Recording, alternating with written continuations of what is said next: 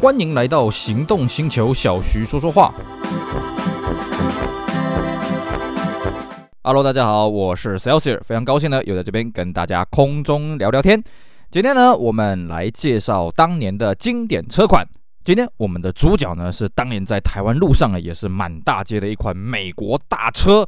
哎，讲到美国大车，各位想到了，哎，不外乎是什么福特嘛，呃，克莱斯勒嘛，还有通用。嗯，我们今天呢，主角当然就是三大品牌之一了啊。我想其他抢牌的美国车，台湾有进吗？呃，我都觉得有点好奇啊。我们今天主角呢是克莱斯勒的 Concord。好，康阔这个车子呢，我相信大部分玩车的人一定都听过了啊，因为当年这个名称真是如雷贯耳啊，而且呢，它真的是满大街了，因为它一开始的月销量呢，竟然达到三百台，那后来呢，这个卖了两年之后呢，还是有月销量两百台的水准的啊。那么 c o n c o r d 这个车子当时这个名称也蛮好玩的，因为呃，先是克莱斯勒 c o n c o r d 上市，那没多久之后呢，凯迪拉克也有一款叫做 Concours 上市啊。那 Concord 呢，这款车中文的翻译一般翻译叫做康豪啦啊，而不是康豪，叫做协和。那么 Concourse 呢，翻译叫做康豪。那其实呢，这两款车的名字很接近啊、呃。那么这个本地呢，还有一些台语的谐音也蛮好玩的啊。Concord 叫做共共的啊，那么 Concourse 叫做共共西啊啊。那翻译成中文就是这个敲倒啦、敲死啦啊的意思啊，大家开开玩笑。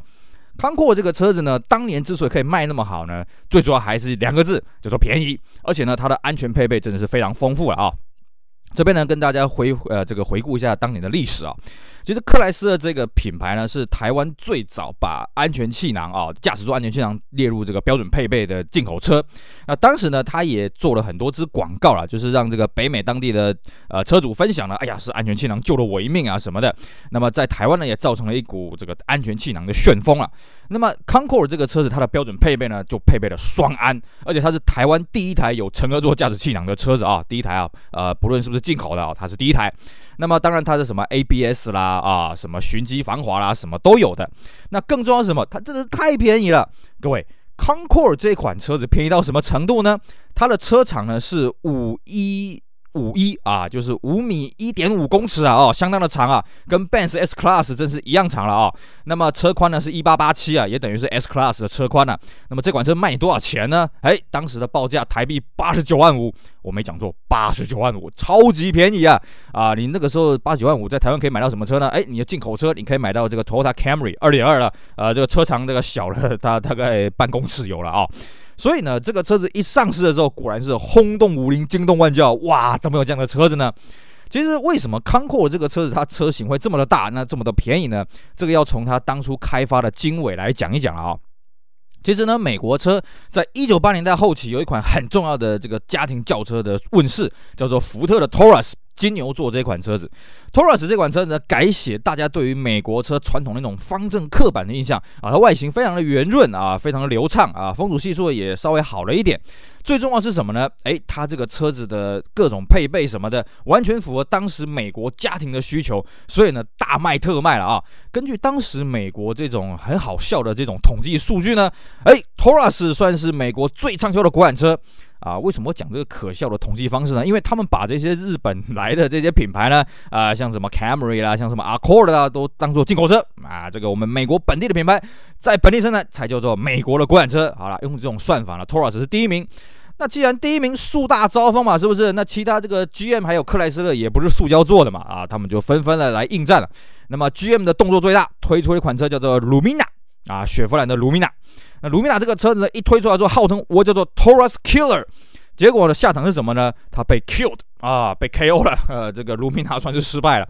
那么克莱斯呢，这边算是不变应万变吧，因为克莱斯的车种本来在八零代开始，这个竞争力就开始严重下滑了啊，这个不断的有这个账面的亏损，所以呢，克莱斯一开始也没有做出什么样的动作了，等于晚了好几年啊。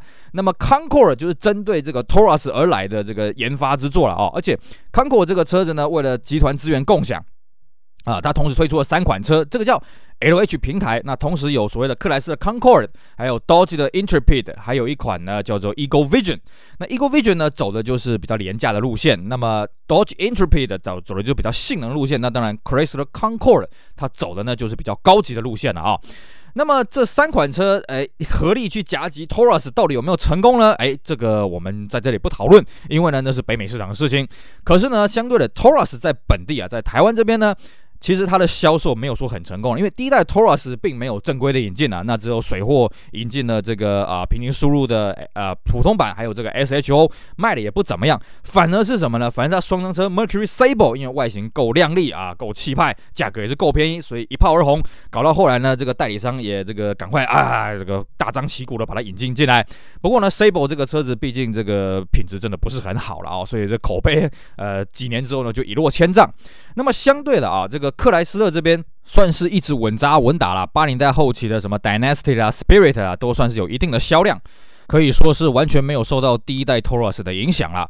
所以相对的，当这个福特六合呢正规引进了第二代的 Taurus 之后呢，哎，克莱斯勒这边也开始。提起了警觉了啊、这个终于有一个像话的对手出现了。那么正好原厂呢，北美原厂又出现了这个 Chrysler 啊、呃，这个 Concord 啊、呃，这个 Vision 还有这个 Intrepid 的三生车。所以呢，台湾这边代理商呢，哎，也就很慎重了，赶快把这个三款车给弄进来。当然了，这个不是三款车都都都弄进来了啊，因为台湾后来决定说呢，我们就引进最高级的版本，就是 Chrysler 的这 Concord，其他的 Intrepid 还有这个 Eagle Vision 呢就没有引进了。但这边我就觉得很奇怪了啊，因为我们台湾引进的是最高级的版本，理论上售价是最贵的，可是却没有平行输入的贸易商业者呢看中了 Intrepid 还有 Eagle Vision 呢，这个我就不大清楚。或许啦，我觉得台湾当时代理商报的这个八十九点五万实在是太夸张了，真的是太便宜了啊！当时这个福特进口的这个 Taurus 也没这么便宜啊，所以呢，这个车子又气派又便宜，引擎又大颗啊，那个时候大家也不不在乎这个排气量带来的重重税负了啊，所以 Concorde 这个车子呢一上市呢就爆卖啊，真是爆卖。那么这个车子也不是说它真的就只有便宜啊，那我我们刚刚讲了嘛，配备很丰富，还有就是说它的外形也真的是很前卫啊。当时这个 LH 的底盘它有标榜一个东西叫做 Cabin Forward 啊，Cabin Forward 呢意思就是座舱前移，也就是把四个轮子呢尽量的往车子的四个角落去移动，把空间呢完全释放在这个驾啊乘乘客的座舱。那塑造出很大的空间了啊！再加上这个车真的是很大，所以它里面的空间真的是呃，我们闽南话叫做腰瘦大了啊，就超级大的。那么再来就是呢，它里面该有的舒适的配备也都是有了啊，这个坐起来就跟美国车一样，这个传统的软软的这样子。那么台湾导入的主要两款版本呢，一个是基本款，一个是顶级款。那么差别主要就是在一些配备，比方说这个真皮座椅之类的一些配备了啊。但是呢，也都已经其实这么讲了，八十九点五万，你能够要求些什么呢？那外形呢又很前卫，很流畅。那么挡风玻璃非常的斜，所以呢看起来哎风阻系数很小。哎，事实上啊，根据官方的数据呢，有一说是零点二九，一说是零点三一。比起同级的美国车呢，哎，这个风阻系数算是相当的不错，那外形也非常的前卫，只是一个缺点呢、啊，它的前面挡风玻璃真的是太斜了哦，所以在下雨天的时候视线很不好，尤其如果雨下的大一点，你雨刷刷一刷的时候，这个水很容易形成水柱呢，不管在前挡后挡呢，会挡住相当的视线啊，这是一个无可避免的缺点。那么台湾当年上市的呢是三点三这一颗引擎啦，这个一百五十五匹马力啊，也不算是非常的大。那么在原厂呢，同时还有三点五啊比较高输出的两百一十匹马力。那台湾呢一开始没有引进三点五的原因，是因为它要跟上一级的这个 LHS New Yorker 啊做一个这个价差还有性能上的一个区别了啊。不过很快呢，他们大家就发现了，你这个三点三才一百五十五匹啊，而且蛮好玩的。正常来讲，我们想到哎三点三一百五十五匹，那么会不会是一个 OHV 的？不是，它是 SOHC。的啊，单凸引擎的，所以呢，这个大家开始抱怨这动力不太够。那么一开始呢，有说呃，一九九四年式呢要开始引进三点五的车型，不过后来评估一下发现，嗯，这样子售价竞争力不高，所以呢，台湾是一直要到一九九六年式呢才进了这个三点五的这个款式了啊。那么之后当然也就没有进三点三的款式啊。好那么不管是三点三还是三点五，其实外观都是一样的啦哦，所以你从外表上看不出来是三点三还是三点五的，毕竟它也没有经过什么小改了哦。这点我也觉得很奇怪了，其实奇怪，这种美国车怎么呃销售的期间都没有做什么小改？不过没关系，因为这个车实在是够便宜，它一路从一九九三年卖到一九九六九七年呢，嘿嘿，不好意思，市场上还是没有同级对手，它还是最便宜的啊。这个闽南话叫做“俗又大碗”啊，小狗短袜了啊。所以这个车子呢，它的销量就很稳定啊，一开始月销三百，后来月销两百。各位，你要搞清楚啊，这个这个集聚的这个售价，就算是欧系车啊，也不见得有这种月销量啊。何况它是一台美国车。当然了，这个也因为它的售价便宜，所以康括的这个车子在二手的行情呢，跌落的算是很快了啊。时至今日呢，大概二十几年之后，各位你在路上基本上也看不到康酷这款车了啊。那么康阔呢，到了一九九七年的年底呢，发表了第二代的车型。那么当时台湾也有评估说要不要引进，不过那个时候台湾的克莱斯勒代理的通路开始产生了一些整合的一些变化了啊，所以最后呢是决定不引进 concor 啊，那么只引进什么呢？三百 M 啊，那三百 M 那时候进来的时候也是引发一阵旋风了，主要是在于说它的这个外形够前卫，还有就是它的引擎哦非常的夸张了啊，因为呢我们都知道美国的引擎呢向来都是排气量很大，马力很小啊，那么油耗也不是很好。那么三点五这一颗新引擎啊，就是三百 M 搭载的这颗新引擎呢，它真是打破大家的眼镜了啊！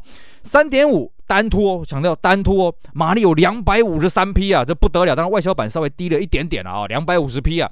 这个在美国车来讲啊，就算是时至今日啊，你要这么大马力的自然进气单凸引擎啊，应该是找不到第二颗了啊。所以这台车子刚上市的时候呢，在台湾也是引发一阵旋风。不过相对的，克莱斯勒康阔就没有引进了啊，改引进了所谓的这个更高级的 LHS 啊。那么只是那个时候，因为台湾的克莱斯勒通路经销商呢，还有代理商发生了相当大的变化，所以呢，克莱斯勒这个品牌的声量就变得很低啊。哦，不像当初康阔真的是满大街的，到处都是啊。哦，那连带的上一集的这个 New Yorker LHS 也卖的不错啊，这个形成这个台湾在克莱斯勒在最台湾最后的一个啊巅峰的销售岁月。毕竟这个车实在是太便宜了，就算是后来引进的三百 M 啊，这个售价一口气跳到一百三十几万啊，差太多了啊！本来是不到一百万的车子，变成一百三十几万，那当然想当然尔啦，大家消费者眼睛也是雪亮。更重要的是，九七年开始，台湾因为加入 WTO，所以呢，呃，开始开放了这个日制豪华车进口啊。那那时候你的选择就变得很多了，对不对？你何必要死守在这个美国车呢？相对的，不只是克莱斯勒。台湾的通用的代理商还有经销商也面临整合的局面，所以呢，往昔这种复式代理啊，这克莱斯有四间代理商啊，那么 GM 也有好几间代理商的这种局面呢，也开始做了相当大的整并，那么连带的呢，这个整个销量就大幅的衰退了啊。其实克莱斯勒这个品牌呢，台湾算是它一个非常重要的外销市场。怎么讲呢？克莱斯勒当初了啊，九零年那个时候大概一年外销量啊，大概就是八万台啊。当然，在美国三大车厂是敬陪末座。不过，单就一九九三年台湾这个小地方呢，克莱斯的品牌年销就超过八千台了啊，占了克莱斯的整个全球外销市场的百分之十以上啊，我这相当的惊人啊。